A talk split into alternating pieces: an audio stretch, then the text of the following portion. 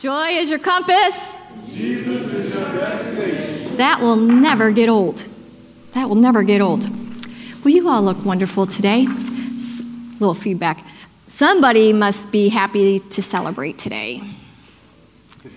So I want to see a show of hands. Who is excited that it is National Nutella Day? Nutella? Okay.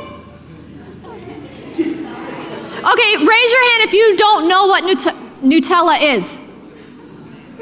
It is this, well, it's kind of yummy because it's chocolate, you know, and I love chocolate, but I really only had it a couple of times. But it is some kind of like delicious spread that you put on, you know, like bread and stuff. Yeah. So see, if you don't know what it is, I'll bring you some next week. But since I wasn't really too excited about it, I went ahead and looked at tomorrow. And tomorrow is National Compliment Day. Okay, so we all can be excited about that. We all love a compliment.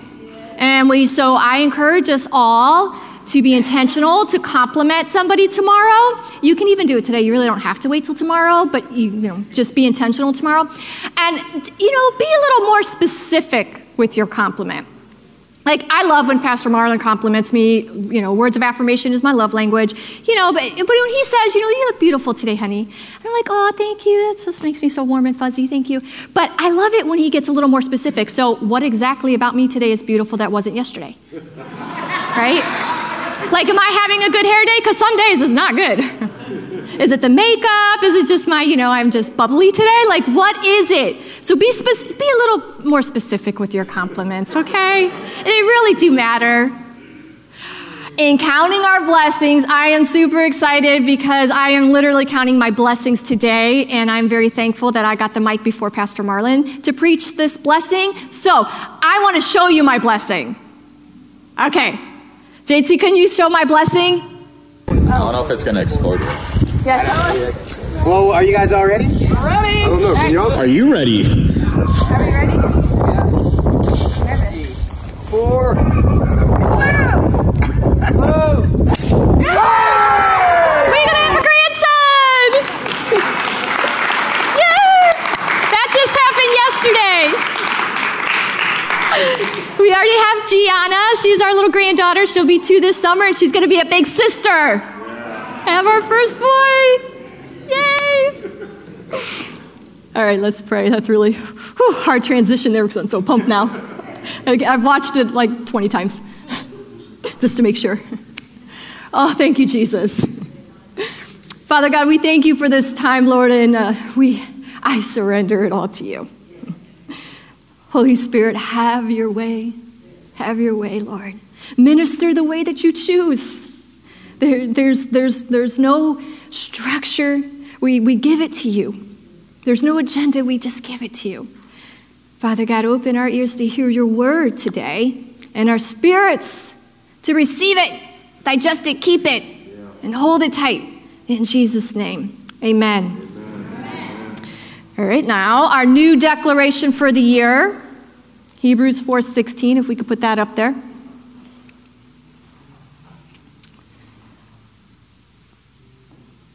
I'll say it. Let us therefore come boldly to the throne of grace that we may obtain mercy and find grace to help in time of need. This is the throne of grace is right here in God's house that you can come boldly to. Amen. That you can come boldly to. Not afraid, not discouraged, but boldly. Okay. I need a favor. So raise your hand if you are tech savvy. Oh my goodness. Okay, now look around because these are our VIPs. Like they really need to share their phone. No, keep them up, keep them up. We really need to share your phone numbers with all of us. You are very important people. I am not tech savvy. Even though I've been working on a computer at the bank for 29 years, I still am not tech savvy. But God loves me so much that he put the best guru right next door to us. Yes. We have Mr. Matt Norton living right next door to us. He is the best. I'm sure you've heard me talk about him before because we brag about him. He's Tim's brother, and he works for the church. He's been doing it for over 10 years where he does all the tech, everything for all 4 campuses. He's so smart. Like, he's just so smart. Like, I work from home, and I work on Windows, but then my personal computer's a Mac because the church is all Mac, and Pastor Marlon said you gotta have a Mac. But I don't really know how to use the Mac, but I do my messages on the Mac and some things. But whenever I have a problem, I text Matt. Most of the time, he can just answer me with a text, with either computer. And even if he can't with the text, he'll just come over because he's right next door. He comes over and he fixes everything. Like, Matt is the best. I put him up here. Like, he is on this pedestal that is super, super high because he's like my VIP. Until one day. One day, Matt let me down. One day, Matt couldn't fix my Mac. He fell really hard that day off that pedestal. I cried as I took my Mac to the Apple store because there was an error message that you just couldn't bypass. It wouldn't let me go any further. And I get to the Apple store, and the man says the words that we all dread, "You're going to have to revert back to the default setting." My heart stopped.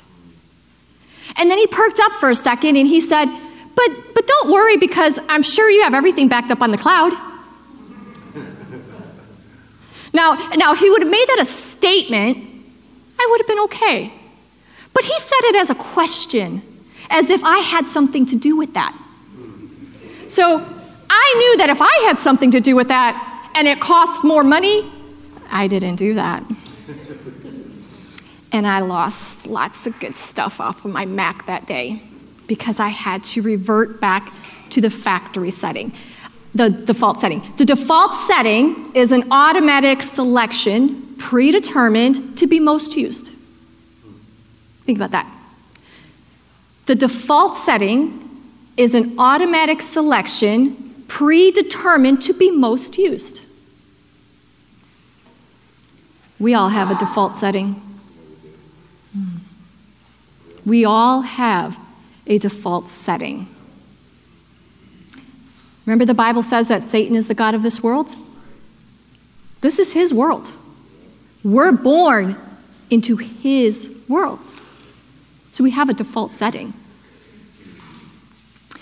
And then over time, as we grow up in the natural, we develop characteristics, we develop habits, we develop personality, and then that shapes us, right? That adds to our default setting. So by the time we're grown, we're a certain kind of person. You are just a certain kind of person before Jesus. That is your default setting, your natural person that comes easy for you until 2 Corinthians 5:17. Until, therefore, if anyone is in Christ, he is a new creation. Old things have passed away. Behold, all things have become new. That means when we accept Jesus, when we accept Christ into our hearts, right, we become a new creation. But that doesn't mean the default setting is gone. That just means it's a little further away. It's still there because we still live in this world, right? We still live in Satan's world. But the more you choose, you and I choose to become like Christ, the more we learn his character, the more we adopt his character, the more we look and choose him, the further away the default setting is, right? So now it can be way out here, because you are now a new creation. You are now a new person. You have overrode your default setting. Have you ever kicked a habit? You know, like we'll pick on smoking, because probably most people have smoked at one time in their lives. I know I have. And that's a hard habit to kick. But say that you smoked for years, 20 years, and then you decided you're going to quit smoking. And in 2, 3, we'll go 4 years. You haven't smoked for 4 years. 4 years. That's fantastic, right? That's fantastic. That's no longer your default setting, right? Until one day, you can say it was your circumstances. The day got the best of you, and you smoked a cigarette. And you told yourself, but not tomorrow. It was just this one time. But tomorrow comes, that same situation's still there. So you go ahead and smoke another cigarette, and then another, and before you know it, you have reverted back to your old nature. And the lie of the enemy is to say, what we tell ourselves was just that one thing happened that day. It was all because of that one thing. And that's a lie. That's a lie that we believe. Because the enemy is cunning. Satan is cunning. And there are clear signs that lead up or led up to that, to reverting back. He is so cunning with his temptation that we miss all of those clear signs that led up to us defaulting.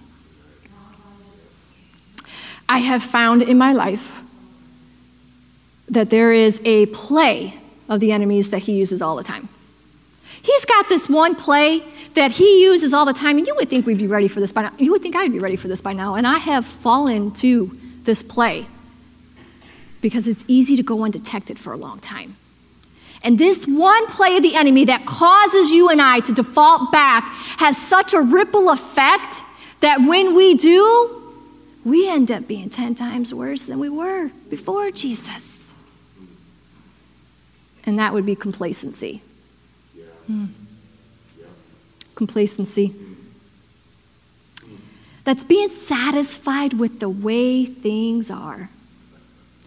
That's being, I don't care. It just doesn't matter. I don't really care. Maybe a little lazy. It is what it is. This is just who I am.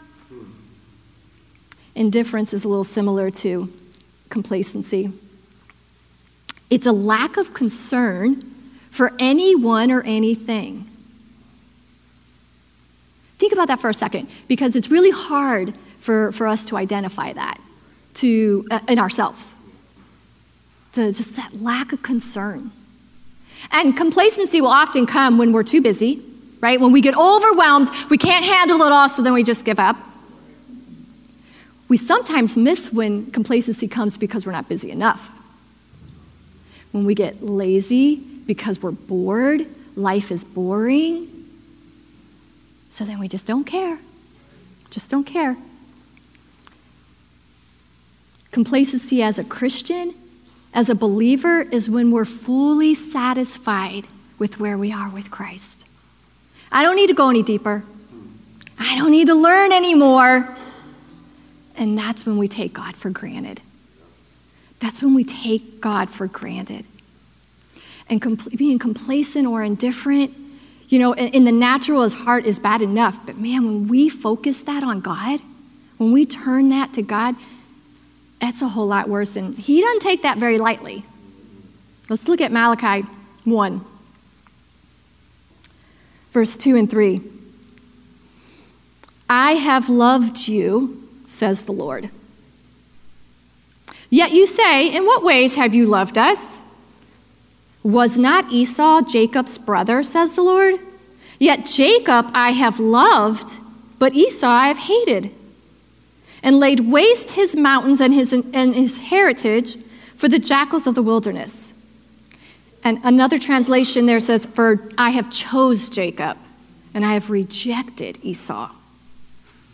But why? God, why would you reject Esau? He was the firstborn. There's rights for the firstborn. Like he had an inheritance. He had a double blessing being the firstborn. He would be the leader of the family being the firstborn, and the spiritual blessings on top of that. So why would you reject him? Let's look at Genesis 25. Start at verse 29. Now Jacob cooked a stew, and Esau came in from the field, and he was weary. And Esau said to Jacob, Please feed me with that same red stew, for I am weary. Therefore his name was called Edom, meaning Esau's name was called Edom. But Jacob said, sell me your birthright as of this day. And Esau said, look, I am about to die, so what is this birthright to me? Then Jacob said, well, swear to me as of this day. So he swore to him, sold his birthright to Jacob, and Jacob gave Esau bread and stew of lentils. Then he ate and drank, arose, and went his way. Thus Esau despised his birthright. So Esau sold his birthright for a bowl of soup. Esau said, look, I'm about to die here of starvation. So what is this birthright good? What does it do me anyway? Okay, so let's stop right there. Esau and Jacob are brothers. Their father is Isaac, and the Bible makes it clear over and over that Isaac was the wealthiest man. Isaac had everything, everything. So I kind of think that Esau's being a little dramatic here, right? A little dramatic. I mean, you ever had a kid be a little dramatic? Oh, I'm starving. Dinner will be done in 15 minutes. I can't wait that long. I need a snack now. I'm starving, right? Or they got a little cough. I can't go to school. I'm coughing, right? So Esau, a little dramatic right here, right? Perhaps he was just complacent and being lazy. Didn't want to go into the kitchen and make himself some food because I'm sure the kitchen was full of food when your father owns it all. And I mean, let alone your father God, but your natural father owns it all. And then next, Abraham was his grandfather. Oh, now we're getting deep here. Abraham, you know Father Abraham? The one where God made the covenant with? God made the covenant with Esau's grandfather and said, you are who I start my family. You are my covenant. You and your children's children from generation to generation are blessed and set apart for me. I kind of think Esau knew who his grandfather was. So he knew the blessings of God. He knew the inheritance. He knew the blessings of being the firstborn. Oh, yeah. Yet, he didn't care. He didn't care. He didn't treasure. He didn't treasure that spiritual blessing that was given to him. He chose to not look beyond that moment and see the everlasting effects. Man, King David would now come from Jacob, right? Jesus was a descendant of Jacob now because Esau was complacent and indifferent. Complacency happens when we take God for granted. But I have found personally, we will all be complacent from time to time. So don't beat yourself up over that. But we can't stay there. We have to be aware of that. We have to be aware when the enemy is trying to make us default back to where we were. And I have found personally three things that was my cure for complacency that I'm going to share with you. The first one I learned was learn to see a better tomorrow. Learn to see a better tomorrow. Let's look at 1 Samuel 20, verse 16 and 17. So Jonathan made a covenant with the house of David, saying, let the Lord require it at the hand of David's enemies. Now Jonathan again caused David to vow because he loved him, for he loved him as he loved his own soul. Jonathan was King Saul's son, who was king at the time, the first king. David was anointed to be the next king. And Jonathan and David made a covenant together. They made a covenant vow to each other. They loved each other, that we will care for one another, we will protect one another, and we will honor one another. That was their covenant. Now, I practice this word, okay? Just like this word I'm about to say is just as hard as charcuterie. Mephibosheth. Did I do that? Man. Whew. I was saying that name probably 1,000 times. I was like, my name is boring. Like Mephibosheth was Jonathan's son. Mephibosheth was only 5 years old when his father Jonathan and his grandfather Saul died. But it wasn't until years later, when he was a grown man, that King David remembered his covenant with Jonathan. Look at 2 Samuel 9. Verse 1 says, "Now David said, Is there still anyone which is left of the house of Saul, that I may show him kindness for Jonathan's sake?" Man, talk about waking up and hitting the jackpot. David just woke up that day, right? And he's like, hey, is there anyone left in Saul's house? Because I made a covenant years ago with Jonathan, and I want to honor my covenant with Jonathan. Is there anybody that I can favor? And the people, his workers, his servants said, well, yeah, there really is. Jonathan's son Mephibosheth? Man, he's living a poor life in Lodabar. He's a crippled man. He doesn't got nothing. And David said, King David said, oh, no, bring him to me. Bring him to me. And he said, all the land, everything that used to be King Saul's is now yours. All that land is yours. All the animals are yours. In fact, all of you, you're going to serve him.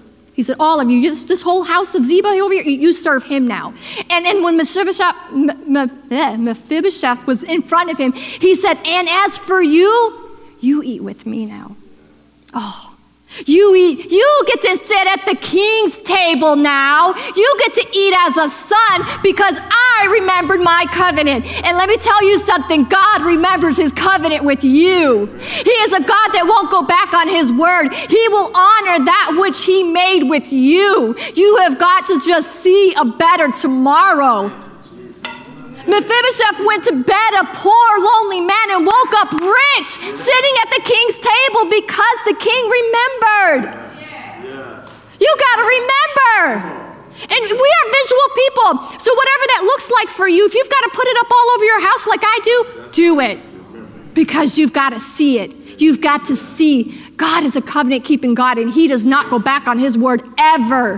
He will ensure that it accomplishes that which he sends it. And as a believer in Christ, you got a covenant with the Father. He owns it all. He owns it all. You're already favored. You just got to remember it and see it. Amen? Amen. Amen. Number two, cure for complacency was care about people. Care about people better. Especially when we are hurting, care about people better. Philippians 2:4, not looking to your own interest, but each of you to the interest of others. That's so plain and simple there, right? Sometimes we got to get away from ourselves. We got to get outside of ourselves and focus on somebody else. The best time to do that is when you're hurting. The best time to do that is when you're complacent. The best time to do that is when you're lonely. The best time to do that is when you just have that don't care attitude. You've got to care about somebody else. Put your focus off of yourself and put it on someone else. Oh, man, that'll bless you so much. I promise you it'll change you from the inside. It'll change you from the inside. When I got to... divorced when I was 30, and I was married for 12 years.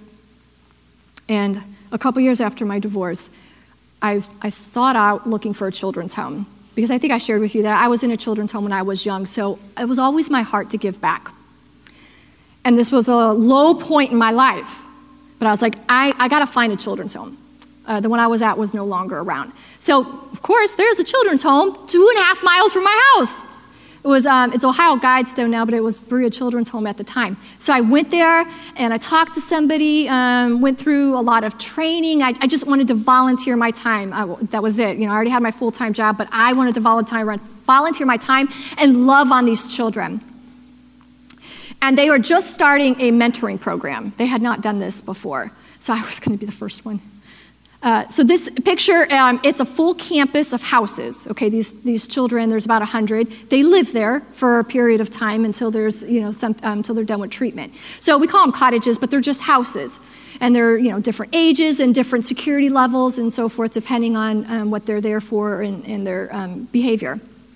So I'm excited. I'm going in here and I'm excited because I'm going to love on some children. And they, you know, this one particular girl, Jay, I was going to be her mentor. She asked for, a bunch of them asked for a mentor, but she was the oldest, so she got first pick, right? She just turned 17. So here I am, I'm walking in, I'm real excited, right? You know, you go through all of these alarm doors and stuff, and they put me into this room waiting for her to come in, you know, and they leave you in the room by yourself with, you know, that person. Yeah, and when she walked in, I was like, oh, sweet Jesus. She towered over me. She's a big girl I had to look up to, and she was scary. I'm not gonna lie, she looked really scary. And I was like, this is it? Oh, Jesus. You know, and she walked in and she sized me up. She was like, she sat down and she looked at me. I'll never forget her first words. Mind you, she asked for this. She hadn't met me before, but she did ask for a mentor. And she looked at me and she said, what in the world could you do for me? I said, Jesus, I want to go home now. I don't want to do this anymore. Come on, they can't all be like this, right? There's 100 kids here, and this is what we start with. But we had some great conversations, and we developed a wonderful relationship. After time, I mean, I got to take her out. I brought her to church. I got to do, which they had not ever had, you know, besides going home on the weekends, if there was a home to go to. That was the only time they left the campus. So we got privileges, and I just never forget, because every day that I would come, I went once a week, every week I'd come, and the staff would tell me all the, you know, terrible things that she did, and tell me, you know, because she really did them. Oh, she probably ain't going to tell you that she beat up that person, or that she broke that, or she did this, she escaped there, but she would tell me every time, and she'd say, Miss Michelle, this is what I did, but you're still coming back next week, right? And of course, I always came back. Sometimes I had to put the brakes on and said, please don't tell me anymore, because there's some things I got to tell, Jay. Like, you know, I can't, if you're going to do that, I got to tell on you, so please don't tell me everything. We even had a relationship afterwards, because she was grown, you know, so I kept in contact with her. And then I remember just a couple months into it, they asked me to be the guest speaker at an assembly there. So this was in the gym, and they had all the kids come. All the kids. I was so scared. Total chaos. It was just total chaos there. And I remember the pastor of the agency gave me the mic and said, go ahead. It's like, but nobody's sitting down. Nobody, they're talking, they're screaming, they're doing this is chaos. What do you mean, go ahead? And I'll never forget, Jay, she demanded the room, not lying, like her presence demanded. And she didn't even grab the mic from me. She just stood up and she said, excuse me, Miss Michelle. And she just yelled at the top of her lungs some profanity to everybody, and then told them to shut the blank up, because I'm about to speak. And it was quiet. I was like, that's why you started me off with her. See, I was mad at first with God. I was like, you couldn't give me this little tiny little like 6-year-old, you know, who's just like friendly.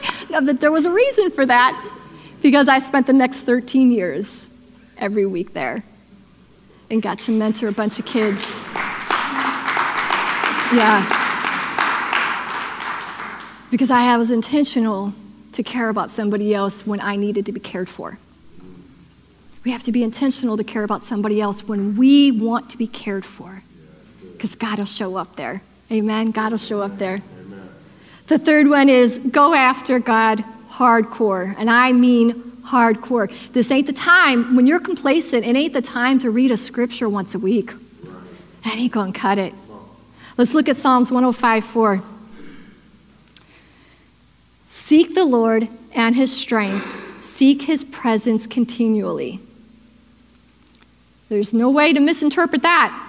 There's no way. Seek the Lord, seek his strength, seek his presence continually. Look at 2 Peter, and I have this one in the voice because I like the way this one says.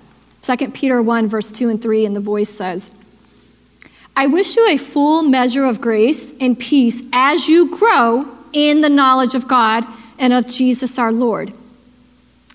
His divine power has given us everything we need to experience life and to reflect God's true nature through the knowledge of the one who called us by his glory and virtue.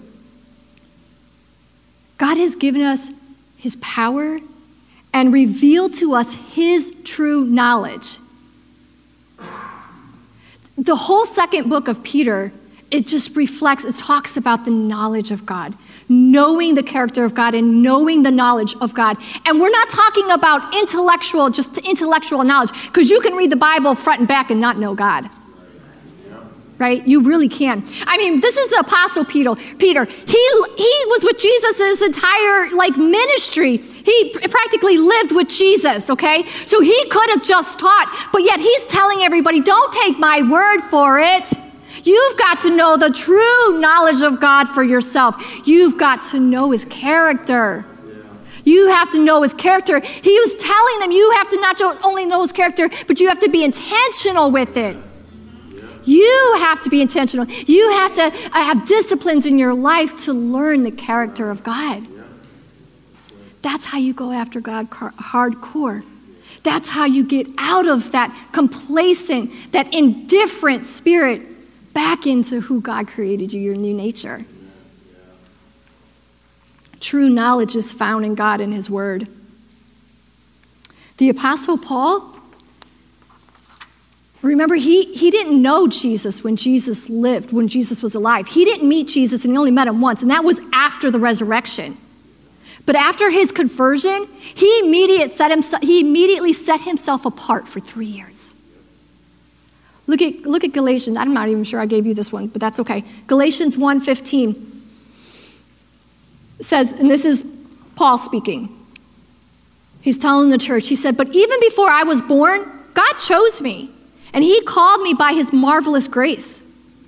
And then it pleased him to reveal his son to me so that I would proclaim the good news about Jesus to the Gentiles. And when this happened, I did not rush out to consult with any human being, nor did I go up to Jerusalem to counsel with those who were apostles before me, before I was, but instead I went away into Arabia, and later I returned to the city of Damascus. Then 3 years later, I went to Jerusalem to get to know Peter, and I stayed with him for 15 days when Jesus was revealed to Paul." Do you see that? He didn't even jump right into the apostles, teach me. He went to learn for himself. He went away to learn the character of God for himself before he even heard it from the apostles. That's going after God hardcore. That's going, and he will meet you there. He will meet you there. You have to make a deliberate decision for that. But I promise you it works. I've lived through it. It works. And I'm going to close with this story. So we can stand, please.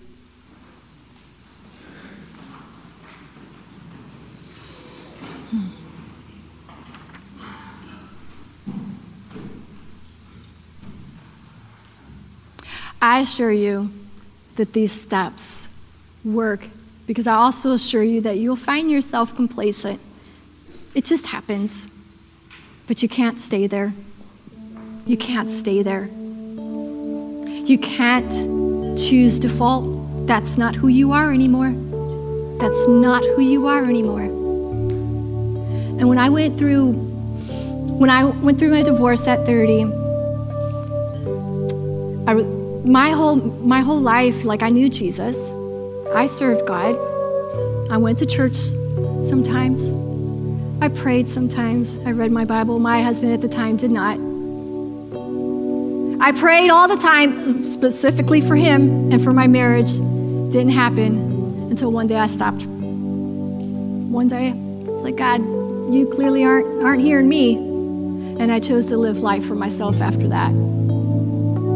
I did what I wanted to do. God was still there. And that's why we miss the attack of the enemy, because we feel as if we still love Jesus, that we're okay. But that's not enough. It's not enough to just love him. It's not enough to just love him, but to serve him, to serve him. And then about a year after my divorce, I met someone, moved him in. He didn't know Jesus either. And I knew that was wrong for me. For me, that was sin. That was straight up sin, and I didn't care. I was convicted every day, but I didn't care. until one day. Until one day, Mama got me to go to church with her. She started going to a new church, and my mom and dad said, come on, just come.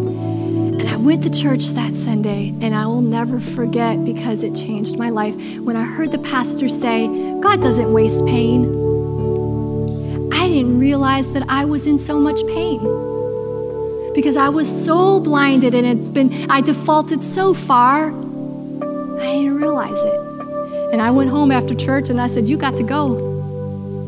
Told that man he had to leave. I said, that's just not who I am anymore. That's not who I am anymore. I'm sorry. But I choose Jesus today. I choose Jesus today. And then I was intentional. Then I was intentional to see a better tomorrow. And I put it up all over my house. I put up scripture everywhere. I put up everything that I knew God had promised me in his word and the dreams and the vision, because it's important to know that when we're in that place, again, I didn't lose my love for Jesus. He was still Lord in my heart, but he wasn't in my life. I was intentional. I even put up my husband. He would be a man after God's heart. He would be a man who would love me like Jesus. And it was another 13 years before I met that man. I held on to that, and it stuck on my mirror in my bedroom until I met Pastor Marlon. I had to see a better tomorrow. I had to see a better tomorrow. And then it was the next week when I found the children's home. I was like, I got to care about someone else. I've got to get outside myself. I got to put myself aside, and I got to love on somebody. And then I went to church, and I started talking about how I can learn more. And I found night school. I found Bible school. All within that month period, I was like, I got to go to Bible school. Because I had to go after God hardcore. I had to know his character, remind myself. You got to remind yourself sometimes. That's the cure for complacency. Just remind yourself. Just don't stay there, because he has a better tomorrow for you. He's a covenant-keeping father. He doesn't go back on his word. And if you're unsure of that, what that word is, that's what our Bible is for. That's what our knees are for. That's what this house is for. Amen. Thank you, Jesus. Father God,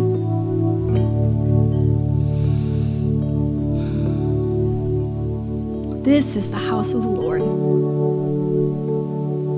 This is the house of the Lord. You haven't left anything undone. You accomplish it all. You are a loving Father. You are a loving Father. You're so patient. You're so patient. Church, I just want you to visualize the face of Jesus before you. He is holding your face in his hands and saying, just look at me. I am the one thing. I am the one thing. I am the truth. He is always the truth. He is always the truth.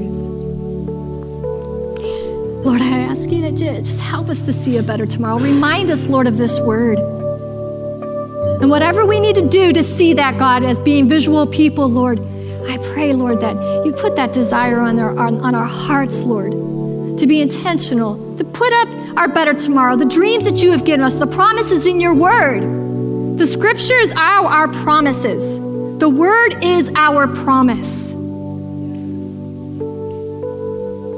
Show us, Lord, who you want us to care for. Show us who you want us to reach out to. Show us who you want us to pray for. Show us who you want us to call on the phone. Show us, Lord, because we're a family. You created us to be family. Teach us your character, Lord. Teach us your character. Teach us how to be still before you. Because, God, that can be hard. Teach us how to be still and to listen for your voice. Oh, because you long to talk to us. You desire to talk. You desire to lead us. Teach us how to be still. Teach us your word, God, the true knowledge of your word. And your character. That you are loving, that you are caring, that you are forgiving. Your wisdom has no limits. Your grace is sufficient. Your mercy is new every day. Your love is unconditional. And you will never leave us. That's your nature. That's your character. And that's just the beginning. There is so much more, God. We want you to teach us, Lord. I pray, God, that we would have a teachable spirit. Knowing that we'll never arrive, we'll never come to know it all, but that we are always hungry for more, hungry for more of your presence, exactly like we had today in your house. And if you are here and don't know Jesus personally, if you haven't had that conversion like the Apostle Paul had, you can have that today. And you will become a new creation in Christ. A new person, a new nature will birth inside of you when you accept Jesus as your Lord and Savior. He knows your heart, so he already sees that. Now he just needs to hear your words. So church, let's say it together. Lord Jesus, I ask you to come into my heart. Forgive me of my sins. I repent and surrender my life to you. From this day on, Lord, I choose to serve you. I choose to live for you. I choose to lay down all of me and to trust you, for I love you and worship you. In Jesus' name, amen.